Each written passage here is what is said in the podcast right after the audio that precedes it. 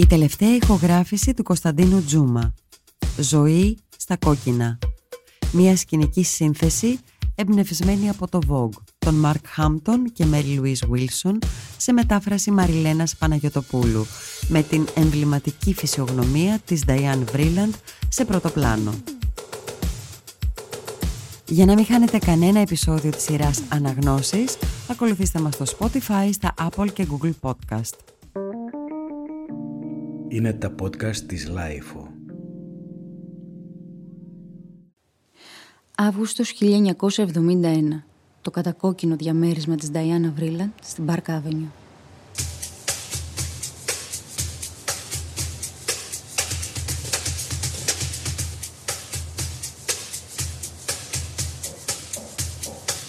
Παγάκια. Παγάκια. Πολλά παγάκια. Και ουίσκι. Αν έχουμε ουίσκι. Ο κύριος Αίντελμπαργκ λατρεύει το ουίσκι. Στοπ! Βγάλε όλες αυτές τις παλιές πετέτσες από εκεί μέσα και πέταξέ τες. Μου λες εμένα όχι. Θέλω να βλέπω μόνο ωραία πράγματα.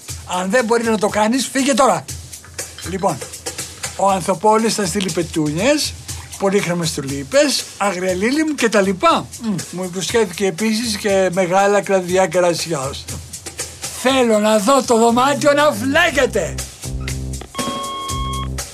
Ιβόν, στο ντουλάπι που έχω το αλκοόλ, στο πίσω μέρος, θα βρεις ένα μπουκαλάκι με βουλγάρικα κρεμμυδάκια.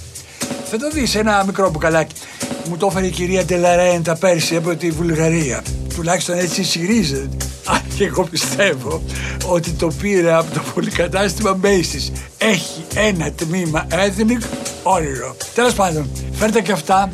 Είναι ότι πρέπει για συνοδεία στα κοκτέιλ. Καθόμουν στην πανιέρα και είχα σπάσει στο κεφάλι μου να θυμηθώ το όνομα εκείνου του φωτογράφου, αρχαίος ήταν, από τους πρώτους. Τέλος πάντων, δεν τον πλησίασε ποτέ κανένας. Οι φωτογραφίες του είναι τόσο περίεργες, τόσο αισθησιακές, τόσο drag. Άκου να σου πω, σου ζήτησα επανειλημμένα να μην πειράξεις τα αντικείμενα σε αυτό το δωμάτιο. Σε παρακαλώ βάλτα πάλι όπως ήταν. Κοίταζε τις φωτογραφίες του με τις ώρες. Οι καλύτερες τους σε βγάζουν εκτός χώρου και χρόνου. Μια πολυτέλεια, μία πολυτέλεια. Εντελώς καταπληκτικές. Φρασουάζ, άσε Ιβόν θα μιλήσω απευθείας. Comment ça va? As je suis arrive; Νωρίς σήμερα το πρωί. Πω, ήταν υπέροχα. Ε, τι να σου πω τώρα, υπέροχα. Λονδίνο, Μιλάνο, Μαδρίτη, Παρίσι. Όχι, κανένα πρόβλημα στα τελωνία, όχι. Αλλά είχα ένα πρόβλημα την ώρα που έβγαινα από το αεροπλάνο. Η αεροσυνοδός μου επιτέθηκε με ένα χαρτομάντιλο. Συγγνώμη γλυκιά μου, έξι κραγιόν στα αυτιά. Πολύ σωστές σε δουλειά τους αυτές οι νέες αεροσυνοδοί. Τα νεύρα μου κουρέλια. ναι, ναι, ναι. Ε, το ξέρω, αλλά το ξεπέρασα.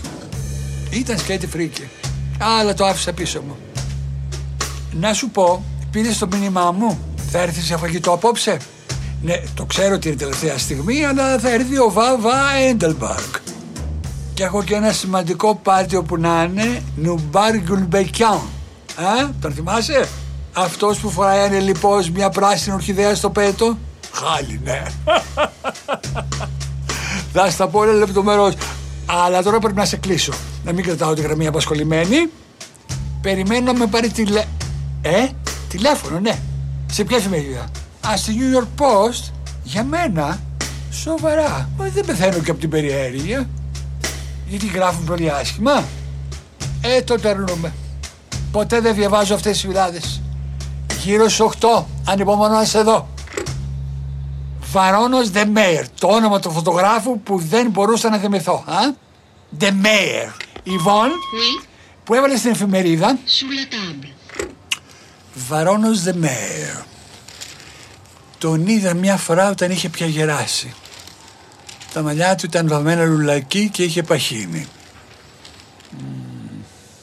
Μμμ. Α, τα έδωσε όλα και έμεινε στον Άσο. Η Diane Vreeland, η απόλυτη αίρη της μόδας και προσφάτως απολυμμένη κεφαλή του περιοδικού Vogue Επέστρεψε σήμερα από το εξωτερικό και από αύριο θα βγει στη γύρα. Ιβόν, βρες μου σε παρακαλώ τα τσιγάρα μου. Αυτή τη στιγμή μου έχουν μείνει ακριβώς τρία. Ο Σεφ ήρθε, της είπες ότι θα είμαστε τέσσερις για φαγητό και ότι το δείπνο είναι στις εννέα. Τέλεια. Η Κίτη Μίρερ που μένει στον ένατο μας έκανε την τιμή να μας δανείσει τον την σεφ της απόψε για έναν επίσημο γεύμα. Σου ειδικά και φθεδάκια δεν απαιτώμε.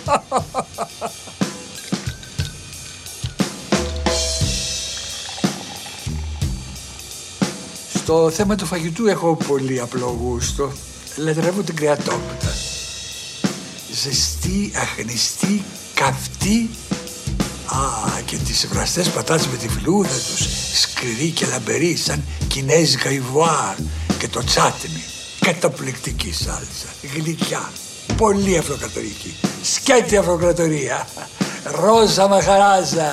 Α, η παλιή καλή καιρή. Ε, το μαρούλι είναι θεϊκό. Αν και δεν είμαι σίγουρη πως πιάνεται για φαγητό.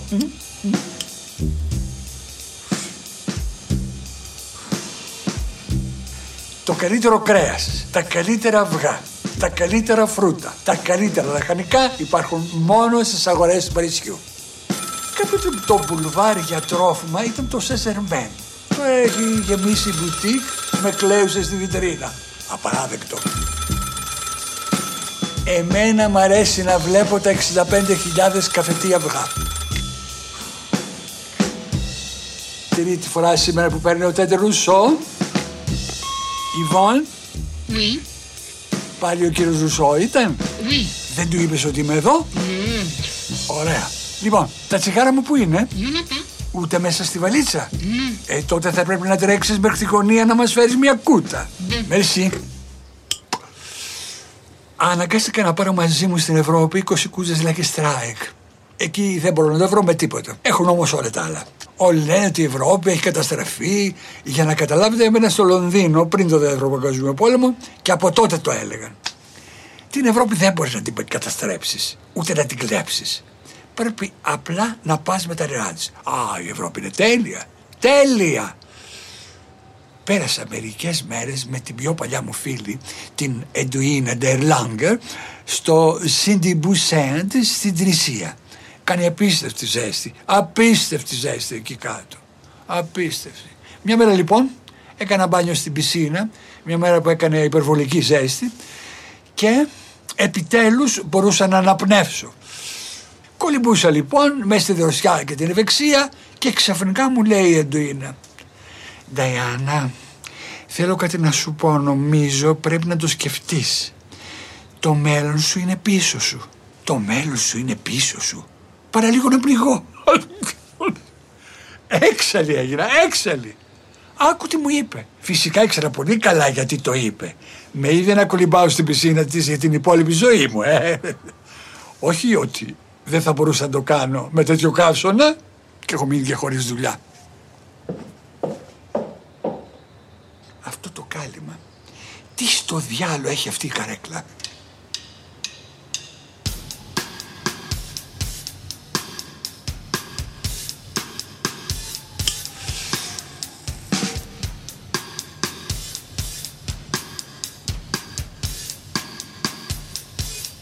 Α, σαν την Έλσα Μάξουελ είναι. Το περιοδικό Vogue δεν είχε ποτέ ιδιαίτερο ταλέντο στα θέματα των απολύσεων. Μια από τις σπουδαίες τους αρχισυντάκτηρες, η Margaret Case, έπεσε από το παράθυρο. Δεν είχε δουλειά, δεν είχε λεφτά και την είχαν απολύσει με τον χειρότερο τρόπο. Έμεινε στο κτίριο που είμαστε εμείς τώρα. Ήταν σπουδαία αρχισυντάκτηρα. Ήθελα να την ξεφορτωθούν. Δεν το είχε πάρει είδηση. Και μια ωραία πρωία καθόταν στο γραφείο της, στο ίδιο γραφείο που είχε 40 ολόκληρα χρόνια. Και μπαίνουν μέσα κάτι εργάτες, αυτοί που κάνει μετακομίσεις, και τις παίρνουν το γραφείο. Και ό,τι είχε μέσα το έβαλαν σε κούτες. Κούτες ατελείωτε. Κατέφτασαν εδώ σε αυτό το κτίριο. Τελειωμό δεν είχαν. Πολύ νωρίς ένα πρωί η Ιβόν μπήκε μέσα από την πίσω πόρτα και τη βρήκε στην εσωτερική αυλή. Πήδηξε από το 16ο όροφο. Ντυμένη άψογα φορούσε μια καπαρτίνα κου, κουμπωμένη ως πάνω. Όλα τα κουμπιά κουμπωμένα. Ένα μικρό μαντίλι, ένα παντελόνι, όλα στην εντέλεια. Ε, λοιπόν, εγώ δεν πήδηξα από κανένα παράθυρο. Πήγα στο εξωτερικό για τέσσερις μήνες και πέρασα εκπληκτικά κάνοντας ακριβώς ό,τι ήθελα. Είδα το παλιό μου σπίτι στη Hanover Terrace στο Λονδίνο. Προχθές το βράδυ. Είχα να το δω από τότε που φύγαμε από την Αγγλία το 1937. Βγήκα τα, από το αυτοκίνητο και το κοίταξα και ήταν τόσο καθαρό και τακτοποιημένο και μικροαστικό και βαρετό. Και το ήθελα. Έτσι μου ήρθε να δω όλα τα κλάματα. Αλλά δεν το έκανα. Απεχθάνω με την νοσταλγία. Αλλά σκέφτηκα τι σικ που ήταν όταν το είχαμε ο Ρίντ και εγώ. Είχα βάλει δέρμα πολική αρκούδας στην είσοδο δεξιά και αριστερά και πορτοκαλιά στο σαλόνι. Η τύχη ήταν βαμμένη με μια υπέροχη χλωμή όχρα που ξεσήκωσα από το πρόσωπο ενός Κινέζου από ένα σκρίνιο αντίκα, σπανιότατο. Όταν έμενα στην Αγγλία, έζησα 12 χρόνια απόλυτης καλοπέρασης, από τότε που παντρεύτηκα μέχρι τα 30 μου δεν δούλεψα ούτε λεπτό. Ήμουν πολύ του σπιτιού, Ιταλιανή κουκυρά, είχα τα δυο μου αγόρια για να μεγαλώσω. Όμορφα παιδιά, κούκλοι, δύο εγκλιζάκια που τους έπεφταν τα μαλλιά στο πρόσωπο με την τέλεια κλίση. Ε, ο άντρας μου εργαζόταν σε χρηματιστηριακή εταιρεία. Έφευγε κάθε μέρα στις 8 και 4 το πρωί, πάντα στην ώρα του και πάντα τιμένος άψογα. Ο Ριντ έδινε μεγάλη σημασία στο δυσιμό του. Σιδέρωνε τα κορδόνια των παπουτσιών του μέχρι την ημέρα που πέθανε. Τα κορδόνια βέβαια είναι πολύ εύκολα στο σιδέρωμα. Εμένα μου σιδερώνουν τα χαρτομάντιλα και τα χαρτονομίσματα. Πιο εύκολο είναι να τα πατήσεις λίγο με το σίδερο πάνω να κορμπάν δεξιά-αριστερά μέσα στη τσάντα. Έχω άδικο, δεν νομίζω. Όλος λοιπόν αυτός ο χρόνος στην Αγγλία ήταν δικός μου. Με φρόντιζαν από το πρωί ως το βράδυ και έκανα ό,τι ακριβώς ήθελα. Μετά ήταν θέμα χρόνου να αρχίσει ο πόλεμος. Και έτσι αναγκαστήκαμε να μετακομίσουμε στην Αμερική. Και για τα επόμενα εκατομμύρια χρόνια έπιασα δουλειά. Αρχικά για το Harper's Bazaar και μετά για το Vogue. Η Νέα Υόρκη είναι ιδανική για καριέρα. Εδώ δεν υπάρχει ελεύθερο χρόνος, ε, δεν υφίσταται, ούτε καν σαν concept. Αλλά στο Λονδίνο, να φανταστείτε, διάβαζα ένα βιβλίο τη μέρα. Ε; Δεν σταμάτησα να διαβάζω. Το Moby Dick. Α, ξάπλα στο καναπέ και το διάβασα έτσι απλά. Διάβασα σαν να μην υπήρχε κόσμος, ουρανός, γη. Σαν να μην υπήρχε τίποτα εκτός από την ατέλειωτη θάλασσα. Έχεις καμιά δικαιολογία. Α, δεν είναι εδώ.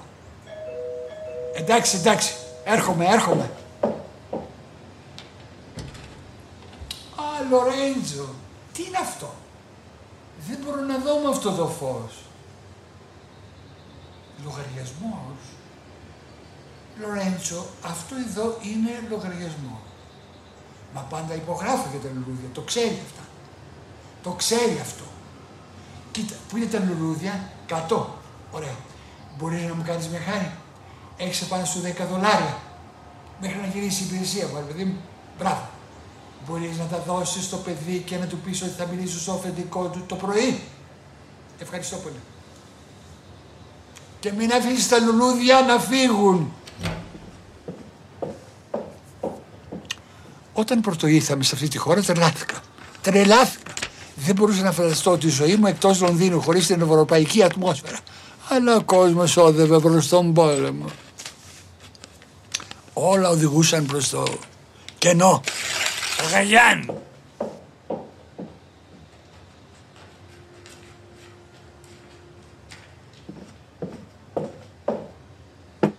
Μυρίστε τα λίλιο. Δεν είναι υπέροχα.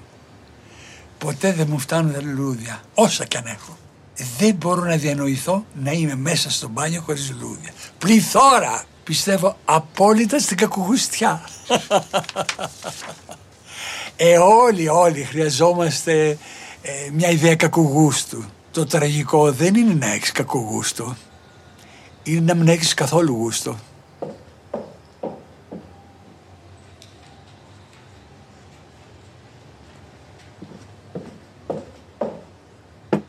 Όπως σας έλεγα, ο πόλεμος πλησίαζε. Το βλέπαμε. Τα πάντα γύρω μας γινόταν όλο και πιο αδύναμα. Αδύναμα. Τότε ήμασταν συνέχεια στη Γερμανία. Το λάτρευα το μόνιμο. Λάτρευα τη γλυκιά μυρωδιά της εξοχής με τους κύκνους. Λάτρευα τα κάστρα και τον τρελό βασιλιά Λούντβιχ. Αλλά μπροστά στο ξενοδοχείο μας ήταν αυτά τα παιδάκια με τις μαύρες μπότες. Χοπ! Χάιλ! Με τις ώρες, ώρες ατέλειωτες. Κάθε απόγευμα επιστρέφουμε για να αλλάξουμε ή να πάρουμε το τσάι μας και τα σπαθιά κουδούνιζαν και τα σπιρούνια γλιστρούσαν και χτυπούσαν και αυτά τα παλτά. Μία γραμμή. Απίστευτα.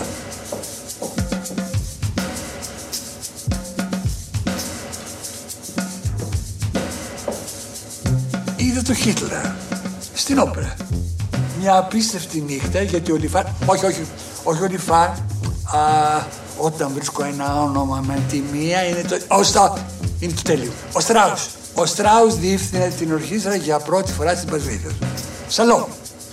Και ήμουν βέβαια σε ένα θεωρείο με κάτι Γερμανούς και γυρνάνε και μου λένε αν η κυρία θα επιθυμούσε να δει τον κύριο που θέλει να γίνει δικτάτορας, τον Herr Χίτλερ, σηκώνομαι λοιπόν, περνάω μπροστά στο θεωρείο, κοιτάζω, κάτω στην πλατεία κοιτάζω, εκείνος σηκώνεται όρθιος και το μουστάκι του είναι ασύλληπτο. Τόσο αστείο.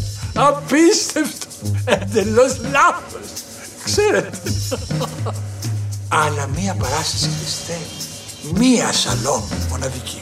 Ποτέ δεν έχει υπάρξει κάτι ανάλογο που να έχω δει με τα ίδια μου τα μάτια με τόσο έντονο στοιχείο της απόλυτης απαντονόια. Ο Στράους ήταν πολύ όμορφος. Μήπως τα λουλούδια Νικολά;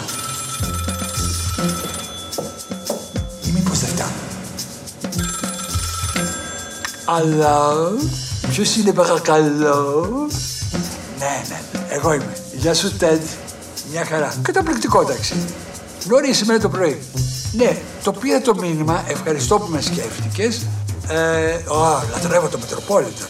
Είναι από τα πιο αξιόλογα μουσεία στον κόσμο. Τι πράγμα; Τι, τώρα δεν μπόρεσα να συγκρατήσω όλες τις λεπτομέρειες. Α, ναι, το τμήμα των κουστούμιών. Φοβερά εντυπωσιακό. Δεν ήξερα πως είχε και κουστούμια το μουσείο. Ναι. Κοίταξε, ακούγεται πολύ ενδιαφέρουσα η δουλειά. Ε, αυτό είναι το θέμα, Τετ. Δεν νομίζω πως θα έχω τον χρόνο να την αναλάβω. Ναι, αλλά έχω διάφορες δουλειές που το κρεμούν, ξέρεις τώρα. Α, ναι, σίγουρα. Ανεκτήμητο. Ακούτε, δεν έχω πρόθεση να στη διακόψω, αλλά έχω μια δουλειά αυτή τη στιγμή και ίσως, ίσως θα μπορούσαμε να τα πούμε μια άλλη στιγμή. Ωραία. Αύριο ή σύντομα και θα... Ναι, θα... Α, βέβαια.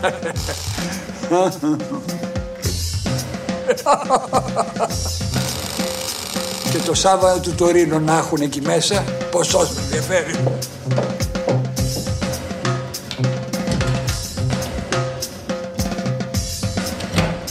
Πού ήσουν, νόμιζα ότι σε έπιασαν χωρίς άδεια παραμονής και σε έδιωξαν από τη χώρα. Les cigarettes. Α, μάλιστα. Άκουσε να δεις, έφτασαν τα λουλούδια και... Ε, έχεις 10 δολάρια πάνω σου; Ah, oui. Δώσ' τα στο Λορέντσο. Θα στα δώσω αργότερα, δεν είναι. Μεσή. Η Ιβόνη είναι μια Γαλλίδα με ιδιαίτερες ευαισθησίες.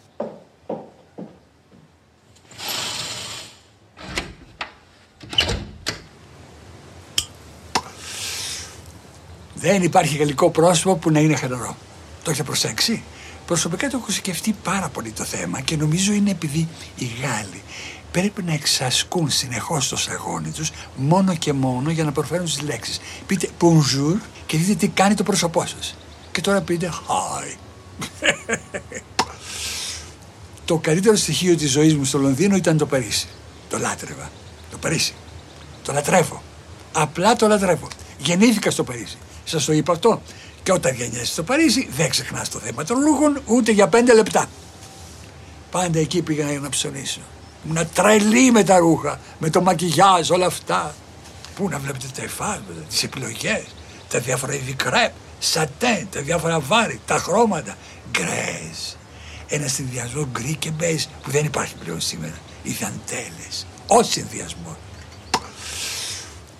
Ένας ολόκληρος κόσμος. Ο κόσμος της μόδας είχε πολύ στρες. Όλα το απόγευμα έκανα πρόβα. Πολύ στρες. Τρομερό στρες. Καμιά αμφιβολία. Και τα παπούτσια και τα γάντια και τα παραγγελία. Σιρμεζίρ. Τα καπέλα ρεμπού και σούζι. Δεν ξέρω πώς να ψωνίσω στην Αμερική. Το Bloomingdale's είναι το τέλος του shopping. Γιατί δεν υπάρχει κανένας να σε εξυπηρετήσει. Στέκεσαι και απλώς θαυμάζεις. Μετά βλέπεις ένα κύριο που νομίζεις πως είναι πολιτής. Συγγνώμη κυρία μου, αλλά και εγώ σαν και εσάς είμαι, ψάχνω να βρω κάποιον να με εξυπηρετήσει. Οπότε βγαίνεις στον δρόμο με δάκρυα στα μάτια, δεν έχεις καταφέρει τίποτε και έχεις βλάψει σοβαρά την υγεία σου.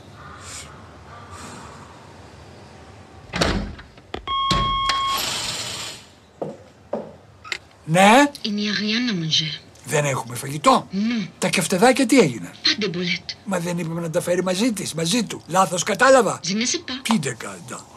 Ιβάνοβιτς, Oui. πάρε τηλέφωνο στο Μόρτιμερ. Oui. Ζήτα να μιλήσει στον Τζον. Oui. Πες του τον παρακαλώ να στείλει ένα καλάθι στην κυρία Βρίλαντ. Oui. Με κάτι ωραίο μέσα. Ένα α, α, κοτόπουλο ίσως κάτι. Oui. Ε, και ό,τι άλλο καλό έχουν. Και πες τους να το χρεώσουν στο λογαριασμό μου. OK.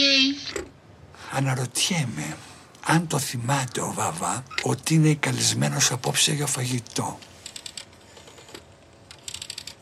Άλλαζε ρούχα δέκα φορές τη μέρα. Πολύ καλή εξάσκηση για ένα δεκάχρονο αγοράκι. Τον κύριο Έντελμπεργκ παρακαλώ. Η κυρία Βρύλαν στο τηλέφωνο. Γεια σου Βαβά, τι κάνεις; Πώς πάει το γονατό σου; Α, μμ. Ναι, ναι, ναι, πολύ ξεκούραστο. Να μην χρειάζεται να χρησιμοποιείς τα πόδια σου.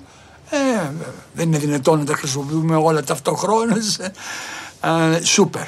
Νωρίς σήμερα το πρωί. Όχι, καθόλου όχι. Όχι, καθόλου. Όχι. 20 λεπτά στο πάτωμα του μπάνιου μου με μάσκα από αμύγδαλο στα μάτια και είμαι έτοιμη να κατακτήσω τον κόσμο. Ναι, ναι, ναι, ναι. ήμουνα, αλλά τώρα το ξεπέρασα. Περασμένα ξεχασμένα. Α, μ. ανέβηκα πάλι στο λόγο μου. Ε, βέβαια, τρέχω και δεν φτάνω. Άκου να σου πω, Βαβά, το θυμάσαι ότι θα έρθεις για φαγητό απόψε, ε; Α, λοιπόν θα, θα, θα, θα έρθεις. Ακύρωσέ το. Σου έστειλε τηλεγράφημα, μα σου έστειλε τηλεγράφημα, δεν θυμάσαι; Δεν μπορεί να λείψεις, Βαβά. Θα έρθει η Φρανσουάζ και ο Ρουμπάρ Γκουλμπεκιάν. Η Φρανσουάζ. Και Ο Γκουλμπεκιάν τον, ξέ, τον ξέρει. Ολολιγμούς. Τι εννοείς ολολιγμούς. Α, δεν δίνω μία για τον τρόπο που δουλεύει. Φτάνει να με χρηματοδοτεί σε ό,τι θέλω να κάνω. Να βάλω υποψηφιότητα για πρόεδρος, να πάω στο φεγγάρι. Έχω άδικο, δεν νομίζω. Τι σχέση έχει το Μετροπόλιταν; Α, ναι, είσαι στο συμβούλιο. Α, ναι, με πήρε με, μόλις ο Τέντ Ρουσό. Ε, κοίταξε, ακούγεται φοβερά εντυπωσιακό. Μπορούμε να το συζητήσουμε αργότερα. Δεν μπορώ να κρατήσω τη γραμμή απασχολημένη. Θα έρθεις; Στις 8. Ωραία. Γιατί έχουν βαλθεί όλοι να με βάλουν μέσα σε μουσείο; Το Πράντο. Α, ήταν το τέλειο. Στη Μαδρίτη έμενα στο Ρίτς, ακριβώς δίπλα στο Πράντο. Και πήγαινα στο Πράντο κάθε πρωί, μόνο και μόνο, για να κοιτάζω τους πίνακες του Βελάσκερ. Τα πρόσωπα στα πορτρέτα. Τρελαινόμουν με το ρούς. Με συνέπαιρνε. Ο Βελάσκεθ είχε σίγουρα τρία τεκνά για να το βάζουν ρούζ. Ο, ο Ρίτ και εγώ δεν ε, πήγαμε στην Ισπανία όταν ήταν ο βασιλιάς, ο Αλφόνσο, ο 13ος. Το ξέρετε, δεν το ξέρετε ότι ήταν ο μόνος γεννημένος βασιλιάς της Ισπανίας. Γεννήθηκε, βλέπετε, μετά το θάνατο του πατέρα του. Ο βασιλιάς της Ισπανίας ήταν, ε, ε, ναι, ο βασιλιάς της Ισπανίας. Ένας άντρας λαμπερός, υπέροχος, λίγο με λαμψό. Λάταρβε τα σκυλιά, τα άλογα, τους άντρες, τις γυναίκες. Σημασία. Ο Αλφόνσο παντρεύτηκε. Να δεις πώς τη λέγανε, ήταν καταπληκτική, ε. Πολύ σίγ. Ήταν η εγγονή της βασίλισσας Βικτορίας. Ε, δεν μου έρχεται το όνομά της.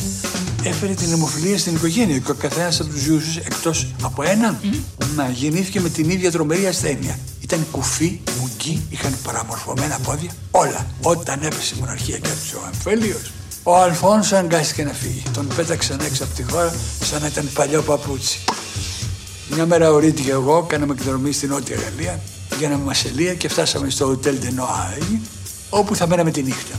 Αφού τακτοποιηθήκαμε στο δωμάτιο, ο Ρίτ κατέβηκε κάτω και μένα με πήρε ο ύπνος. Ήρθα ότι το ξενοδοχείο είχε περίεργη ενέργεια, αλλά δίσταζα πολύ και δεν μπορούσα να σκεφτώ λογικά. Τέλος πάντων, μετά, μετά μου χτύπησε ο Ρίτ από κάτω. Σε παρακαλώ, μου λέει, μη διανοηθεί να κατέβει μέχρι να ανέβω εγώ. Και έτσι όπως κατέβαινα με βάζει, μου λέει, Αυτό έχω να σου πω.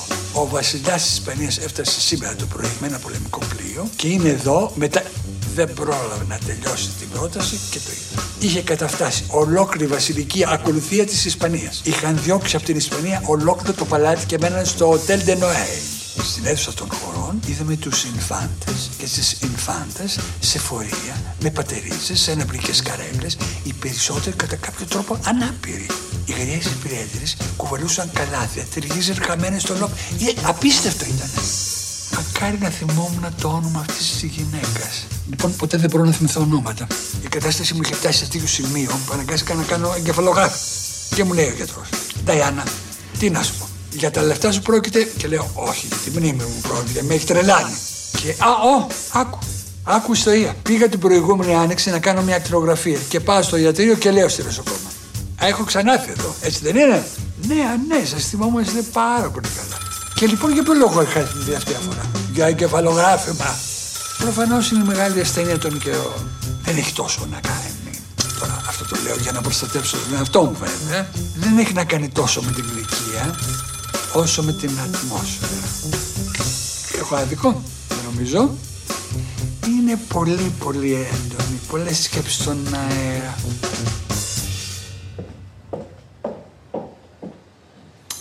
Τίποτα άλλο. Πολλά παιδιά, όλο σκεφτόμαστε. Πολλά παιδιά ενέργειας. Πολλά αντίθετα ρεύματα. Πώς τη... Η έννοια. Πριγκίπισσα Εουτζένια του Μπάτεμπεργκ. Αργό, αλλά το βρίσκω. Η εγγονή της βασίλισσας Βικτωρίας. Καταπληκτική γυναίκα. Εντελώς σίκα. Ο Ρίντ ήταν καταπληκτικός ταξιδιώτης. Σηκωνόταν νωρίς, πάντα σηκωνόταν νωρίς, πήγαινε και σε έκανε την περιοχή, γυρνούσε να με πάρει και μαζί μοιραζόμαστε τις ανακαλύψεις του. Λοιπόν, λοιπόν, ο Ρίντ είχε ένα φοβερό γκλάμο και το διατηρούσε πάντα. Ακόμη και μετά από 40 χρόνια γάμου, πάντα τον τρεπόμουν λίγο. Θυμάμαι που έρχονταν σπίτι το βράδυ, πώς έκλεινε η πόρτα και πώ έκανε τα βήματά του. Ήμουν στο μπάνιο ή στην κρεβατοκάμαρα και θυμάμαι πώ. Θυμάμαι που πεταγόμουν και σκεφτόμουν πρέπει να είμαι ο καλύτερος με αυτός. Ποτέ δεν υπήρξε ούτε μία φορά που δεν είχα αυτή την εντέλεση. Ποτέ. Δεν ήταν άρσος πολύ καιρό. Ήταν στο νοσοκομείο μόλις έξι εβδομάδες. Ένα κυριακάρικο πρωινό πήρε μια βαλίτσα με πιζάμες και πήγε στο νοσοκομείο να κάνει μερικές εξετάσεις.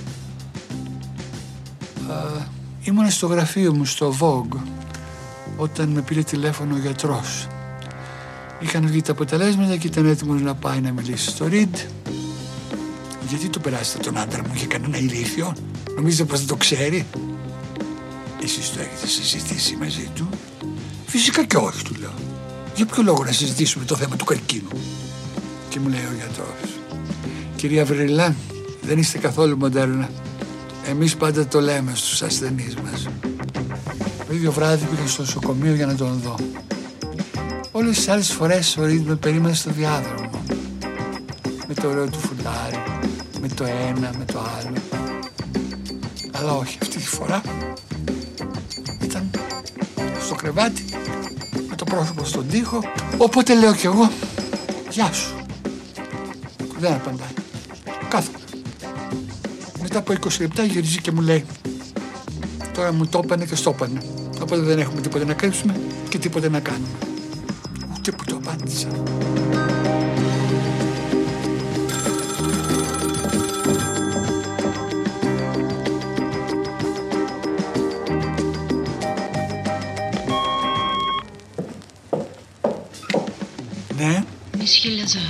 Lazare. OK, το σηκώνω. Σουίφτι!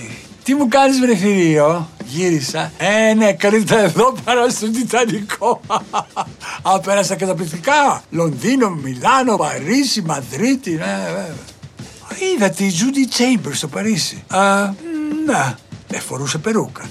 Ναι, κοίταξε, μου λέει, άκουσε Νταϊάννα, όταν έρθω εδώ, θέλω να το ξέρεις ότι φοράω περούκα. Για να μην σκεφτείς, Χριστέ μου φοράει περούκα και νομίζεις ότι έχεις κάνει καμιά φοβερή ανακάλυψη. Το γέλιο, το γέλιο. Όχι, μια χαρά ήταν. Πώς είναι κάποιος όταν φοράει περούκα, ε, έτσι. Η New York Post, ναι, το άκουσα. Ναι, είσαι περίπου το εκατοστό άτομο που μου το λέει.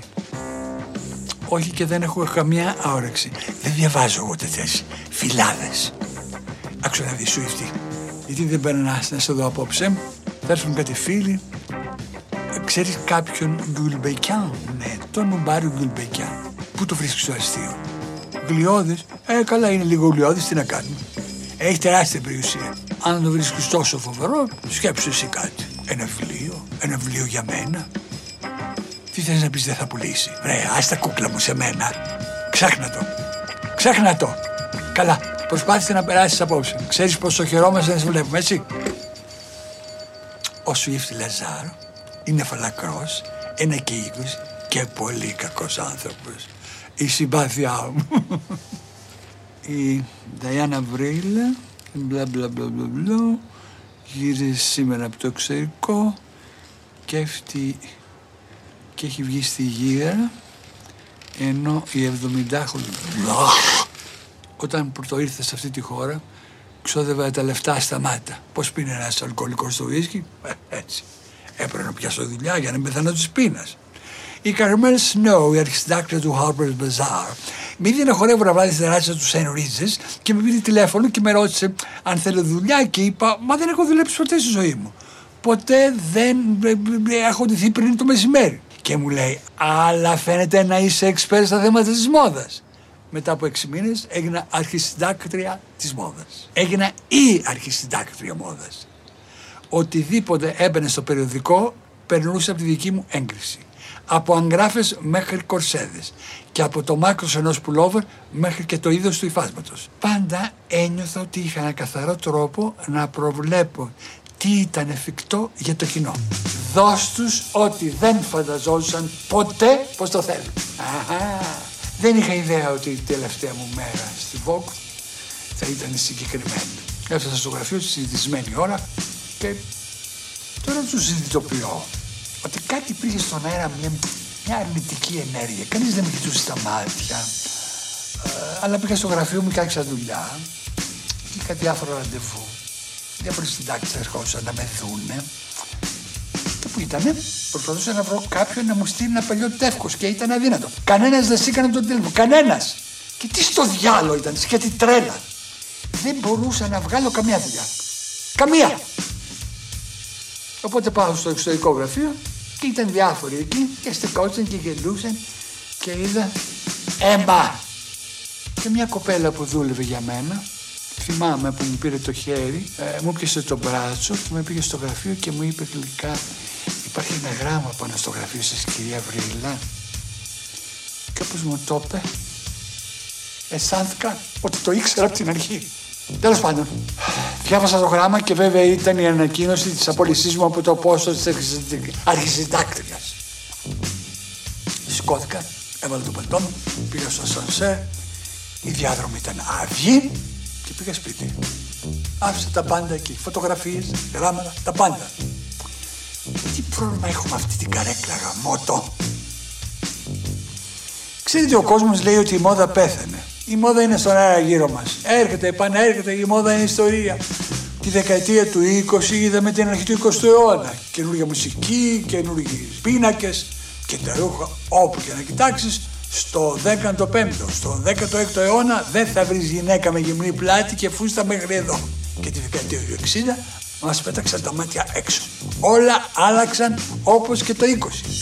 Είχαμε το τζετ, το χάπι, τα παιδιά των λουδιών. Το μάκρο των μαλλιών ήταν πηγή μόνιμου εκνευρισμού για το πλατικινό. Αλλά έβλεπες την επανάσταση, τα ρούχα. Έβλεπες τα μπλουτζίν. Τα μπλουτζίν είναι η μεγαλύτερη εφεύρεση από τότε που ανακάλυψαν τη γόνδολα. Πανέμορφα. Το κόψιμο, το ύφασμα, το πώς δείχνουν τα πόδια. Δεν χρειάζεται να έχεις το τέλειο πόδι. Βέβαια, το τέλειο πόδι είναι ό,τι καλύτερο. Η βασική διαφορά μεταξύ των δρόμων του Παρισιού και των δρόμων της Νέας Υόρκης είναι ότι οι Γαλλίδες έχουν πολύ μικρή απόσταση ανάμεσα στη μέση τους και στο εαυτό τους, τέλος πάντων. Γι' αυτό οι δρόμοι του Παρισιού είναι το κάτι άλλο. Έχει να κάνει με τη γραμμή και την αναλογία. Αυτό είναι η μόδα. Γραμμή και άποψη, το στυλ. Μα είναι φοβερό πράγμα. Πρέπει να έχει στυλ. Σε βοηθάει να σηκωθεί από το κρεβάτι. Σε βοηθάει να κατέβεις στα σκαλιά. Το στυλ.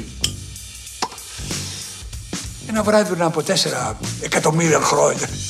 Ένα φίλος και εγώ πήγαμε σε μια ταινία που θέλαμε να δούμε σε ένα μικρό σινεμά πάνω με το Μορμάτρι. Ε, Μια ταινία με μια φοβερή Γερμανίδα ηθοποιό. Ε, Χέλ. Μπριγκίτα Χέλ. Οι μόνες θέσεις που είχαν μείνει κενές ήταν στον εξώστη. Τέσσερις όλες και όλε. Κάθισα κάτω και έβαλε το χέρι μου εκεί, στο μπράτσο του καναπέ. Και ήμουν εκεί για όλο το υπόλοιπο φιλμ γιατί έβλεπα την Μπριγκίτε Χέλμ να υποθείτε την πιο κακιά γυναίκα που έχει υπάρξει ποτέ. Έπαιρνε το ποτήρι της σαμπάνιας και αφού έπαιρνε το ποτό της έκοβε το λαρίγιο ενός άντρα. Η βασίλισσα της Σαχάρας περιτριγυρισμένη από τις λεοπαρδάλεις. Τελειώνει η ταινία, ανάβουν τα φώτα και είχα το χέρι μου πάνω στην τίγρη της Ζώζεφιν Μπέικερ. Γυρίζω λοιπόν και της λέω, φέρατε τη λεοπαρδάλη σας για να δει τις άλλες τις λεοπαρδάλεις. Και μου λέει, αυτό ακριβώς έκανα. Ποτέ δεν έχει υπάρξει καμία που να την πλησιάζει. Ποτέ. Τόσο Παρισιάνα. Αυτή μια κορυπλίστερες από το Σεν Λούις, αλλά πάντα ήθελε να γίνει χωράφια. Εκείνη τη νύχτα έφυγε πολύ γρήγορα και έπρεπε να κατέβουμε τρία πατώματα σκάλες. Και η λεοπάρδα βέβαια την τραβούσε. Φτάσαμε στο Ιζόγειο και να σου μια τεράστια Ρόις μπροστά σε αυτό το μικρό σινεμά που ήταν σαν ερείπιο.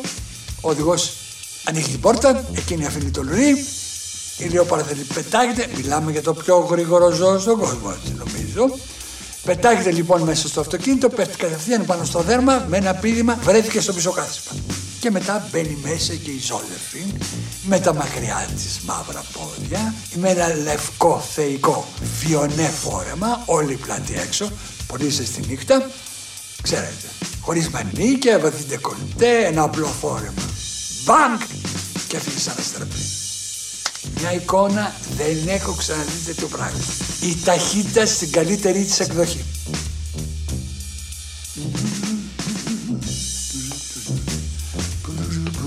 Θεέ μου πόσο μου λείπουν τα βολά. Πού χάθηκαν τα βολά. Τα βολά ήταν αγκαία τη δεκαετία του 20 λόγω του χορού. Χορός, μουσική. Πόσο μου αρέσει η ρούμπα, τα ταγκό. Α, το ταγκό. Τώρα που το σκέφτομαι, λατρεύω τον τρόπο που μεγάλωσα. Μ' αρέσουν όλα αυτά που έμαθα στο παρελθόν και μ' αρέσει ακόμα περισσότερο ο τρόπος που τα έμαθα. Οι γονείς μου ήταν ε, ανορθόδοξοι, δονιστές, ελιτιστές, πανέμορφοι Παριζιάνοι. Δεν είχαμε καμία ιδιαίτερη μόρφωση. Αλλά δεις και διασκεδάζαμε πάρα πολύ. Και αυτός τελικά είναι ο καλύτερος τρόπος να μεγαλώσεις. Είδαμε την Ιζιντόρα Ντάνκα να χορεύει τη Μαρσεγιές. Είδαμε όλες τις παραστάσεις της Παύλοβα. Είδαμε όλες τις παραστάσεις του Νιτζίνσκι. Τι είναι, Μοκτιμέλη λίππα. δεν μπορούν να μας τα στείλουν. Ναι. Μίλησε στον Τζον. Oui, Του είπες εκ μέρους της κυρίας Βρύλα. oui, Μα τι έχουν πάθει όλοι. Άκουσε με Ιβόν. oui, Αυτή η γυναίκα είναι σεφ, νεσπά. oui. Ε, τότε πες να ρίξει μια ματιά του γύρω, όλα και κάτι θα βρει. Ας αυτό σχεδιάσει. Θα ριζόμουν ότι είδα μια κονσέρβα με τρούφες. Ο Νιζίνσκι δεν πηδούσε ποτέ προς τα πάνω. Πηδούσε κατά μήκος όλης της σκηνής. Από τη μια άκρη στην άλλη. Το ξέραμε ότι ήταν καταπληκτικό. Ήταν τόσο καταπληκτικό που φαινόταν καταπληκτικό. Πράγμα που δεν ισχύει για όλα τα καταπληκτικά πράγματα.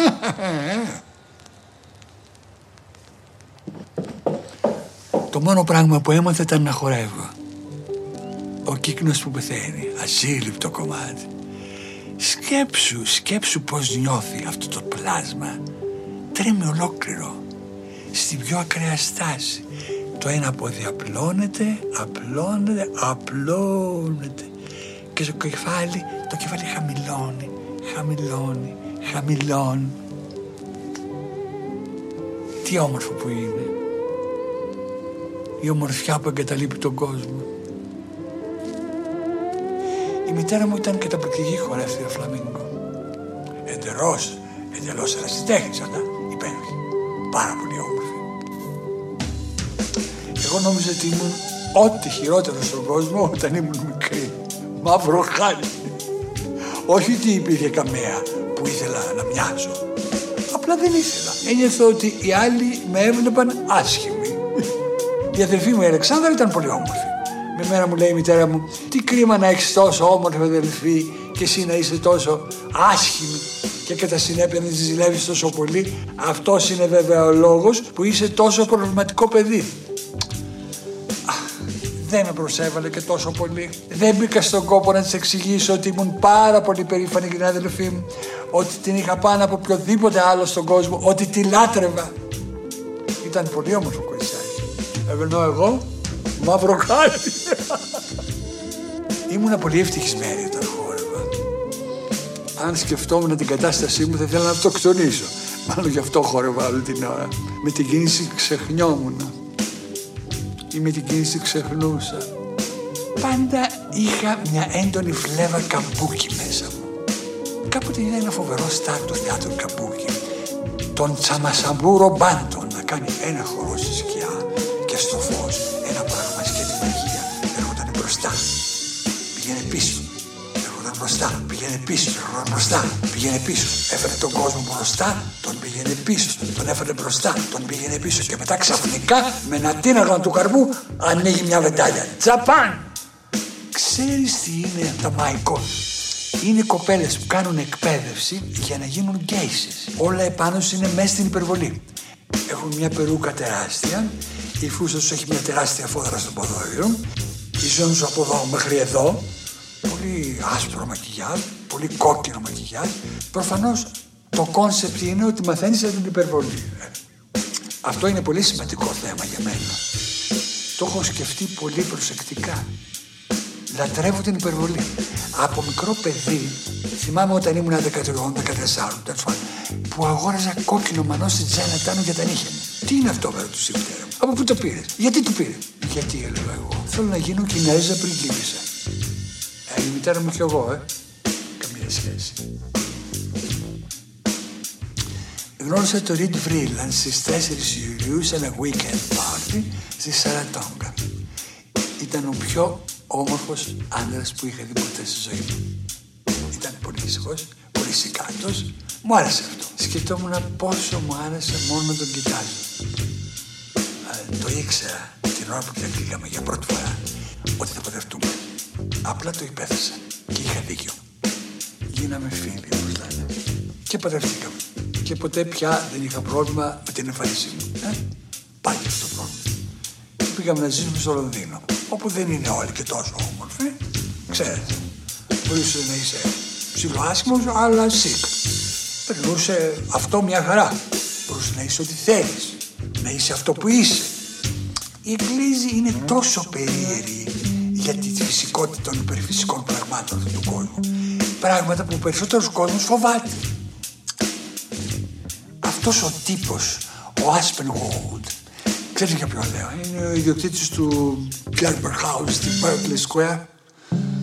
Έχει κάτι, ή έχει ακόμα, έχει, είχε, παλιά είχε, κάτι γορίλες, τους λάτρευε. Έτσι λοιπόν μια φορά το μήνα έπρεπε να τους φέρεις στο Λονδίνο για ένα ειδικό εμβόλιο καθότι προερχόντουσαν από τον Ισημερινό. Αλλιώς θα πέθαναν από φυματίω, ξέρω εγώ. Είχε λοιπόν μια τεράστια Rolls Royce και ένα πολύ όμορφο οδηγό. Και δίπλα στον οδηγό καθόταν ένας. Ε, Πώς τους λένε, γορίλας. Και πίσω καθόταν τρεις. Και είχαν όλοι γούνο γιακά, εκπληκτικά παλτά, φοβερά καπέλα, απίστευτα γάντια και καθόταν τυλιγμένοι με ένα θεϊκό ίδρυμα. Τρεις στο πίσω κάθισμα του αυτοκινήτου και ένας δίπλα στον οδηγό. Και ανάβει το κόκκινο φανάρι στην Bond Street. Τι; Elle ne fait rien. Τίποτα; Non. Και τι κάνει όλη αυτή την ώρα, μετράει τα σημικά. Elle veut partir. Φεύγει. Κράτησε την μέχρι να έρθω. Και ανάβει το κόκκινο φανάρι στην Bond Street. Και άμα κοίταζες μέσα από το παράθυρο, έβλεπες κανονικά τέσσερις γορίλε μέσα σε μια Rolls Royce με ένα οδηγό με πανέμορφο παλτό με γούνα στην φόδρα. Και η κυρία δίπλα στη φίλη μου που που μας είπε την ιστορία γυρίζει και της λέει τα χρήματα έχουν τα πιο περίεργα χέρια τη σήμερα ημέρα. Ivone? Fui. Eh, Põe a cozinha, Ivone.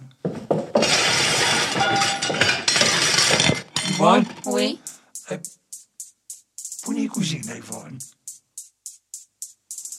Cristemo, Cristemo, e cozinha de catástrofe, de filófica. Próximo. Próximo. πορτοκαλί, πράσινο, κίτρινο πορτοκαλί, κόκκινο, κόκκινο, πράσινο, κόκκινο, κόκκινο, πράσινο, κόκκινο, κόκκινο, πέτρα νεκρές, τα καφεολέ, τα βιολετή, τα ματζέντα, τα μόγκ, μπλε, μπλε, μπλε, μπλε, μπλε, μπλε, μπλε, το μήπως σε μπορούσε να με εξυπηρετήσει άλλη μια φορά. Δώσε 20 στο σερπέζι να τρέξει να τρελήξει το λέξη στο λαβενιού να όλα τα σουηδικά τα σε ολόκληρη τη Βόρεια Αφρική. Θα κάνουμε κάτι τύπου σουηδικά κεφτεδάκια. Φάει! Ναι, ναι. ναι, ναι. Έχετε γουστάρει ένα καταπληκτικό entertainer που τον λέγανε Βρίσκο. Τον είδα μια φορά στο Express Θεράνο για Σικάγο πάνω από χρόνια τώρα ήμουν μικρό κοριτσάκι. Και ο Βρίσκο ήρθε στο αγόρι του εστιατορίου για πρωινό. Πλούσε ένα ψηλό καπέλο και πήγαινε παπούτσια. Κάθισε και άνοιξε την εφημερίδα. Έρχεται λοιπόν τον κασόν. Καλημέρα κύριε Βρίσκο. Τι θα πάρετε για πρωινό. Και του λέει Βρίσκο. Παγωτό και σιρόπι από μήλα. Όσο πιο γρήγορα μπορεί. Και τον κασόν στενοχωρήθηκε πάρα πολύ. Ξέρετε κύριε Βρίσκο. Τώρα σερβίρουμε πρωινό. Δεν έχουμε παγωτό ούτε σιρόπι από μήλα. Οκ, οκ. Φέρε κάτι τύπου παγωτό με σιρόπι από μήλα. Φέρε. Riche-t-on, le Yvonne, riche Yvonne, Yvonne, Rebecca, le Yvonne, riche-t-on.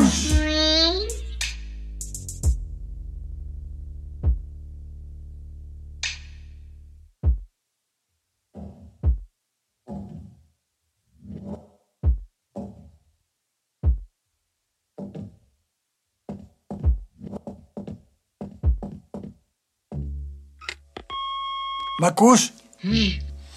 Μήπως να πάρουμε τηλέφωνο τον κύριο Γκλουμπεκιάν να δούμε που είναι; Oui. Για πάρε τηλέφωνο εκεί. Ok. Α, δεν μ' αρέσει να δουλεύω, μόνο να ονειρεύομαι. Οποιοδήποτε μπορεί να κάνει τη δουλειά. Εγώ γεννήθηκα τεμπέλα. Ε, όταν πρωτοπατρεύτηκα τον Ρίτη ήμουν σε Ιαπωνέζα σύζυγος. Δεν είχα τίποτε να κάνω, τίποτα. Ποτέ δεν είχα ούτε μία ιδέα και ήμουν απορευτυχής. Ε, Έπιασα δουλειά για τα λεφτά. Ποτέ δεν είχα την αίσθηση του ανταγωνισμού, οπότε απλά προχώρησα. Ξέρεις, αν είσαι ανταγωνιστικός τύπος, κοιτάς δεξιά-αριστερά και αυτός σε κρατάει πίσω. Το ήξερα ότι κανένας δεν ήξερε αυτό που ήξερα εγώ και δεν είχα καμιά αμφιβολία γι' αυτό.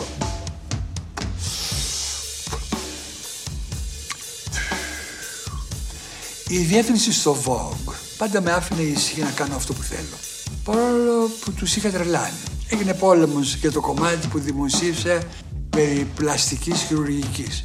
Ο κόσμος βέβαια κάνει lifting από την εποχή των Ρωμανόφ. Ο Λουί ο 14ος, για παράδειγμα, είχε τραβηχθεί κάτω από την περούκα του, η οποία ήταν ειδικά τοποθετημένη για την περίσταση και κατά συνέπεια γεμάτη σκουλίκια και τα άφηναν τα σκουλίκια ελεύθερα μέσα στην περούκα γιατί τα σκουλίκια έτρωγαν το δηλητήριο. Αχα, καταπληκτικό, α; φοβερό, θεϊκό. Τι σου είναι η μυθολογία, βρε παιδί; Μου. Αλλά αυτό το κομμάτι περί πλαστικής χειρουργικής ήταν η πρώτη φορά που τέτοιο πράγμα είχε γίνει θέμα δημοσίου. Και είχα βάλει και κάτι φοβερές φωτογραφίες. Φωτογραφίες από εγχείρηση πλαστικής στα μάτια και δημοσιεύσαμε και ονόματα γιατρών. Ε, τότε ήταν που έπεσε το ταβάνι. Οι γιατροί είχαν σπάσει τα τηλέφωνα από όλη τη χώρα. Αυτό είναι εντελώς ανήθικο, δεν έχει ξαναγίνει. Και σου λέω, ε, καιρός δεν είναι. Ο κόσμος θέλει να ξέρει πού να απευθυνθεί για να το κάνει. Σιγά το μεγάλο μυστικό. Τη δουλειά σας δεν κάνετε;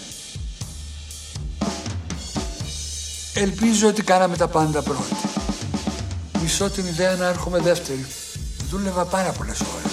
Ήμουνα εκεί μέχρι τις 7.30 κάθε βράδυ. Για μεσημεριανό έτρωγα ένα σάντουιτς στο πόδι και ένα σφινάκι ουίσκι που μου το έφεραν πάνω σε ένα τραπέζι του Bridge. Ποτέ δεν έτρωγα μεσημεριανό έξω. Ποτέ! Και είχε ένα συνοστισμό στο γραφείο, όλα τα παιδιά από το Λονδίνο, όλες οι θεϊκές γυναίκες από την Τσεχοσλοβακία και την Πολωνία. Μιλάμε για πολύ ωραίες κοπέλες. Οι φωτογράφοι είχαν χάσει. Δεν είχα πια μάτια. Γιατί ήμουν 4 με 5 χιλιάδες φωτογραφίες τη μέρα. Δεν έψαχνα ποτέ να βρω μια καλή φωτογραφία. Έψαχνα να βρω μια άποψη. Χωρίς άποψη δεν υπάρχει φωτογραφία. Το να κάνεις layout μια ωραία φωτογραφία με ωραίο τρόπο είναι εξαιρετικά βαρετό. Πρέπει να την απλώσεις πάνω στη σελίδα με έναν τρόπο ανορθόδοξο τόξο, να την ψαριδίσεις, να την κόψεις στα δύο, να τη συνδυάζει με κάτι άλλο, να κάνεις κάτι, να της δώσεις προσωπικότητα. Οι κυρίε στο Vogue το βρίσκαν κάπως ανήθικο να δημοσιεύουν σύνθετες φωτογραφίες. Έπεσαν κάτω όταν έβαλα τα πόδια της Σίτσορη με ένα άλλο σώμα. Πάντα έβαζα τα πόδια της Σίτσορη γιατί ήταν τα πιο μακριά πόδια στον κόσμο. Και έβαζα πόδια και χέρια. Και ό,τι άλλο ήθελα για να πετύχω το επιθυμητό αποτέλεσμα. Πάντα ψάχνω να βρω το ενδεχόμενο από κάτι που δεν έχω ξαναδεί. Ναι, Monsieur Gulbenkian est parti. δηλαδή έκανε check out. Oui. Δεν σου είπανε που. το- Un sabot. Α, οπότε δεν τον βλέπω να έρχεται εδώ στο άμεσο μέλλον. Non. OK. Ένας λιγότερος για δείπνο, πράγμα μάλλον βολικό κάτω από τις συγκεκριμένες συνθήκες. Όλο ξεγλιστράει. Ο γλοιώδης. Ε, μμμ. Ενώ η μουνέρια της ομορφιάς ταιριάζει γαλήνια ανά την Ευρώπη με τις 17 Louis Vuitton βαλίτσες της οι φίλοι στη Νέα Υόρκη εργάστηκαν πυρετοδός για να τις βρουν δουλειά, οποιαδήποτε δουλειά, η σκοτεινή προσωπικότητα με την Ινδιάνικη ομορφιά έχει να αντέχει στον χρόνο όσο και το αντικείμενό της η μόδα. Τι συνέβη; Φαίνεται πως κανένας δεν ξέρει το λόγο της καφενικής της απόλυσης. Είχε να κάνει με τα έσοδα από τις διαφημίσεις που είχαν αρχίσει να μειώνονται σημαντικά. Το delivery από το Λουτές στο ακριβότερο γαλλικό εστιατόριο του Μανχάταν ή όπως είπε μία πηγή μέσα από το περιοδικό η οποία προτίμησε να παραμείνει ανώνυμη. Η εποχή της τελείωσε. Έχω μάτι για τα χρώματα. Είναι ίσως το πιο εξαιρετικό ταλέντο που έχω. Πολύ. Το πράσινο της άνοιξης για παράδειγμα είναι θεϊκό. Το κόκκινο είναι η απόλυτη κάθαρση. Φωτεινό, ζωντανό, αποκαλυπτικό. Μισό το κόκκινο που έχει μέσα πορτοκαλί. Αν και περιέργως. Μισό και το πορτοκαλί που δεν έχει μέσα κόκκινο. Όταν λέω πορτοκαλί δεν εννοώ κίτρινο πορτοκαλί, εννοώ πορτοκαλό κόκκινο. Α, το πορτοκαλί που άλλαξε τον αιώνα. Πέτρα, άμμος, φτέρι, πικρά μίγδαλο. Ένα ψυχρό μπλε με μια σκληρή λάμψη τόσο ωραία. Βέβαια το μπλε των ματιών του Δούκα του Windsor είναι μοναδικό. Αλλά τον έβλεπα που στεκόταν εκεί και ακόμα και με το φως του διαδρόμου που ήταν θολό. Το έβλεπα αυτό το μπλε. Μια γαλάζια άβρα γύρω από το πρόσωπό του. Τη βλέπεις ακόμα και σε ασπρόμαυρη φωτογραφία. Λοιπόν, το μαύρο είναι το πιο δύσκολο χρώμα να το πετύχεις. Μετά είναι το γκρι.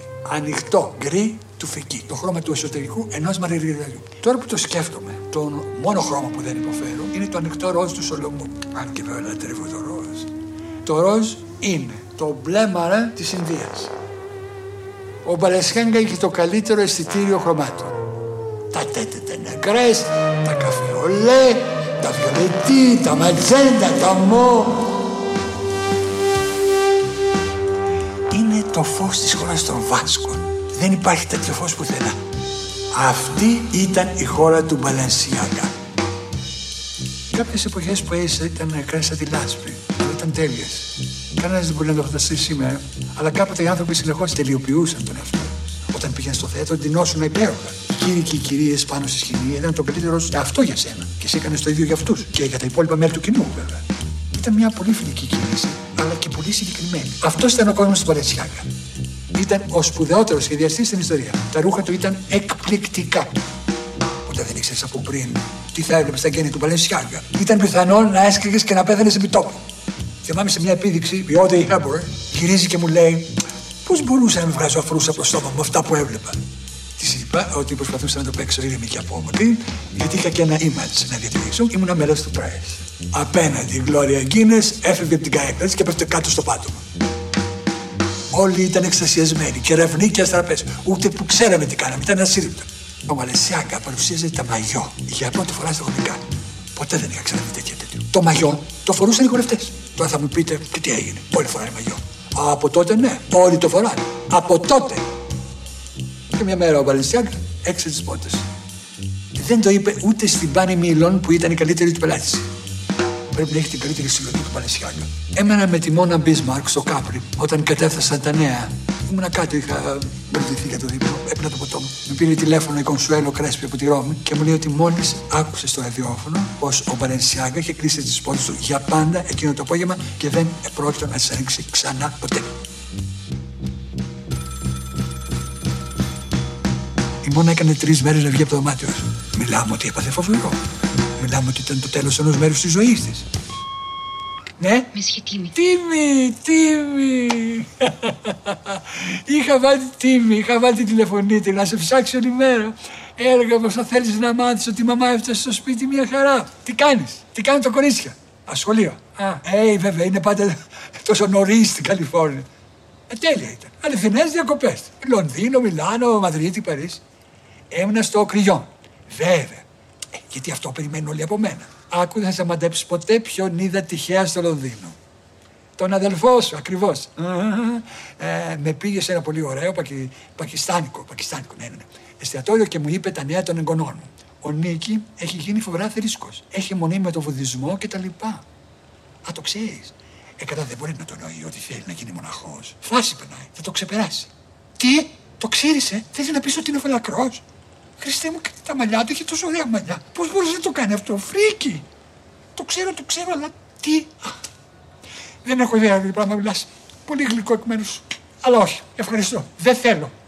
Πρώτον, μόλις γυρίσω από το σπίτι, δεν μπορώ να μπαίνω πάλι μέσα σε αεροπλάνο άλλες 6 ώρες ταξίδι. Αργότερα, βέβαια, ίσως τα Χριστούγεννα. Τι να έρθω εκεί και να μείνω; Χριστέ μου, τιμή.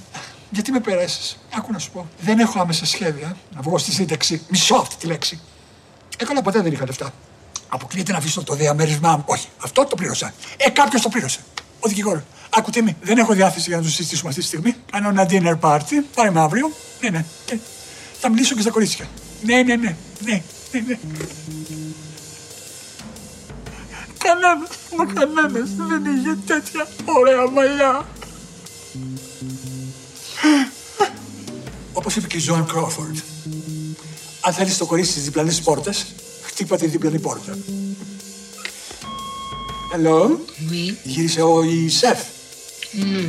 Νο, μα καλή τι ώρα είναι, περασμένες 8. Oui. Όλα τα άλλα είναι υπό έλεγχο, όλα εντάξει εκτός από το φαγητό. Oui. Ξέρετε, ήρθε η Σανέλ ένα βράδυ εδώ για δείπνο εδώ. Θα έμεινε ένα βράδυ στη Νέα Υόρκη, πιστεύοντας στο Παρίσι από τη Χαβάη και της λέω: Θέλεις να έρθεις για φαγητό; Μου λέει: Όχι, όχι, όχι, πολύ κουραστικό, είμαι κουρασμένη, ε, φατιγκό, βαριέμαι. Ανυπομονώ να γυρίσω στο Παρίσι και μετά με παίρνουν τηλέφωνο και μου λέει: Η Μαντιμουαζέλ θέλει πάρα πολύ να έρθει για φαγητό, αν δεν είναι υποχρεωμένη να μιλήσει. Είπε ότι θα είμαστε μόνο τέσσερις και δεν ήταν καν υποχρεωμένη να καθίσει στο τραπέζι, αλλά θα, θα, θα θέλαμε πολύ να τη δούμε. Ήρθε λοιπόν η Κοκό με ένα γλυκύτατο Γάλλο με τον οποίο ταξίδευε μαζί, κάθισε ακριβώς εκεί. Σταύρωσε τα πόδια της και άρχισε να μιλάει. Ανακοινώθηκε το δείπνο, ήρθε στο τραπέζι, έφαγε ό,τι υπήρχε μπροστά της, γλώσσα δεν έβαλε μέσα, στη μέση του δείπνου ρωτάει δεν μπορούμε να στείλουμε ένα μήνυμα στην Χελενά, αναφερόταν στη Χέλα Ρουμπιστάιν. Εκπληκτική ομορφιά. Η Πολωνέζα πριγκίψα της κλειδής. Η κλειδί. Οπότε τηλεφώνησα στη Χέλενα και της λέω: Αν δεν σε πειράζει να έρθεις μετά το φαγητό, είμαστε στη μέση τώρα, αλλά θέλει να σε δει η κοκό. Ήρθε. Η κοκό φορούσε ένα λευκό ταγέ, καπιτονέ, με φούστα λίγο πιο κάτω από το γόνατο, αλλά κοντή, μια λευκή κορδέλα και μια ζαρδένια στα μαλλιά. Ποτέ δεν έχω δει τέτοια φινέτσα, τέτοια γλύκα. Η Χελένα φορούσε ένα πολύ σικάτο μάξι παλτό από ροζ κινέζικο μετάξι. Οι δυο γυναίκες στάθηκαν η μία απέναντι στην άλλη και μετά πήγαν στο δωμάτιο του Ρίτ. Μετά που λίγο πήγα για να δω αν είναι καλά δηλαδή. Λέω μπορεί και να κάνουν, ε, μπορεί και να έκαναν όρκο αυτοκτονίας. Δεν είχαν κουνηθεί επιθέσεις τους. Η Χέλενα μου λέει, μόνος στο δωμάτιο του άντρας σου μου αρέσει, τρελαίνομαι. Και έμενε δυο τους εκεί μέσα όλο το βράδυ και μιλούσε. Ποιος ξέρει για τι πράγμα. Εγώ πήγαινα κάθε τόσο μέσα να τις τσεκάρω τέλος πάντων. Δεν κάθισαν ούτε μια στιγμή. Σηκώσαν όρθιες επί τέσσερις ολόκληρες ώρες και μιλούσαν. Ποτέ δεν έχω δει τέτοιες δυναμικές προσωπικότητες. Και οι δύο, καμία από τις δύο δεν ήταν αντικειμενικά όμορφη. Και οι δύο ξεκίνησαν από το τίποτα. Και οι δύο ήταν πολύ πιο πλούσιες από τους άνδρες που αποκαλούμε σήμερα πλούσιους. Και το είχαν κάνει όλο μόναχες. Ρωτάτε αν ήταν ευτυχισμένες. Αυτό δεν είναι χαρακτηριστικό των Ευρωπαίων. Η ευτυχία είναι για τις Αγγελάδες. Αλλά πιστεύω πως κατά βάθος ήταν ευτυχισμένες. Όσο καιρό ήταν στο τιμόνι τουλάχιστον. Όταν όριζαν τα πάντα. Πρέπει να έχεις ένα όνειρο. Έχω άδικο. Δεν νομίζω. Άμα βγεις να πάρεις παντόφλες, πρέπει να έχεις ένα όνειρο σχετικά με το τι θέλεις. Ειδικά εγώ που δεν μπορώ ποτέ να βρω παντόφλες που να μ' αρέσουν, έχω μόνο το όνειρο και δεν έχω παντόφλες. Αλλά η βασική ιδέα ισχύει για όλα. Προφανώς θα γυρίσει ο σεφ. Oui, Και τι θα φάμε, la même chose qu'hier. μακαρόνια με τυρί. Ε, τέλεια. Ε, πάνω από τα μάτια αυτό το μαντίλι. Με λίγο αμυγδάλο γάλα, αμυγδάλο. Α. Σκεφτόμουν τη βασίλισσα της Ουγγαρίας. Η Αλισάβετ, η αυτοκράτησα της Αυστρίας και η βασίλισσα της Ουγγαρίας ήταν μία από τις πιο μοντέρνες γυναίκες. Έκανε ασκήσεις και μια φορά τη βδομάδα κοιμόταν με κάτι ειδικά σεντόνια που είχαν μέσα ομές μπριζόλες για το δέρμα της. Και μια φορά πριν από μερικά χρόνια στη Βουδαπέστη μου έδειξαν μια μπλούζα που ανήκει στην Λισάβε. Στην αρχή δεν κατάλαβα τι μου έδειχναν. Όλοι μιλούσαν στα γερμανικά και στα ουγγαρέζικα. Ήταν μια πανέμορφη μπλούζα από μαύρο ταυτά με ψηλό λαιμό και μικροσκοπική μέση. Και αυτή, μου λέει ο διερμηνέας, είναι η μπλούζα που φορούσε η αυτοκράτηρα όταν τη δολοφόνησαν. Α, είπα. Α, ήταν άψογη. Μόνο μια μικρή εσοχή εκεί που είχε μπει το στιλέτο. Δεν θυμάμαι που έμενε. Αλλά νομίζω ότι πήγαινε για μεσημεριανό με κάποιον από τους Rothschild. Και όπως γύριζε πίσω, παίρνει το χέρι της κυρίας της τιμής και σε λέει «Κράτα με». Ε, Αυτό λοιπόν εγώ δεν το καταλαβαίνω. Με τίποτα δεν το καταλαβαίνω. Πώς είναι δυνατόν να μην είδε κανένας αυτό τον άντρα να την πλησιάσει; Όλοι ήταν ανήθιοι. Έπιασε το χέρι της κυρίας της τιμής και συνέχισε να περπατάει κανονικά ενώ αιμορραγούσε. Ήταν βλέπετε ο κορσές. Ήταν τόσο σφιχτά δεμένος που δεν επέτρεπε να υπάρξει αιμορραγία εξωτερική. Και εξακολούθησε να περπατάει.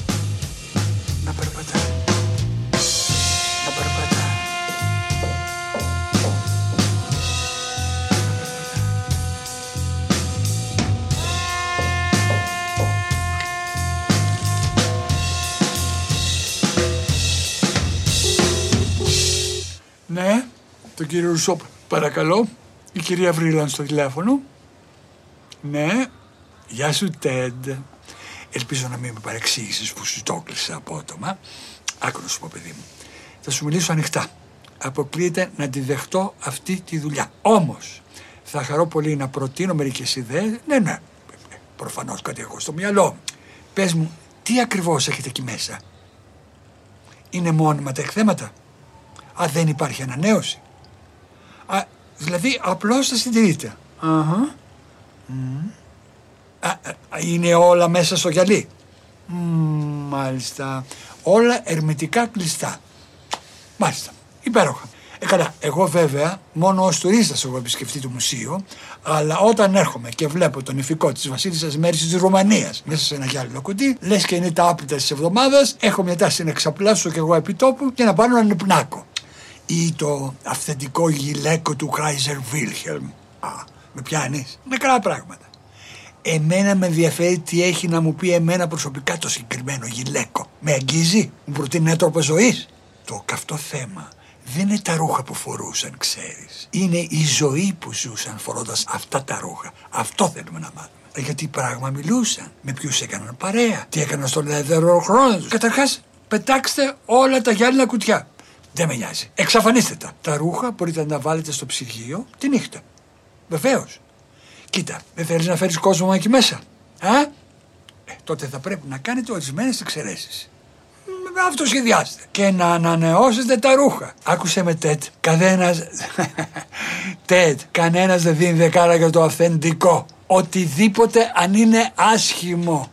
Α, δεν θέλω να με μορφώσω. Θέλω να με πνίξετε στην ομορφιά. Δανείζεστε ποτέ συλλογές από άλλα μουσεία; Γιατί όχι, θα μπορούσατε να κάνετε ολόκληρη έκθεση με θέμα την εποχή Habsburg.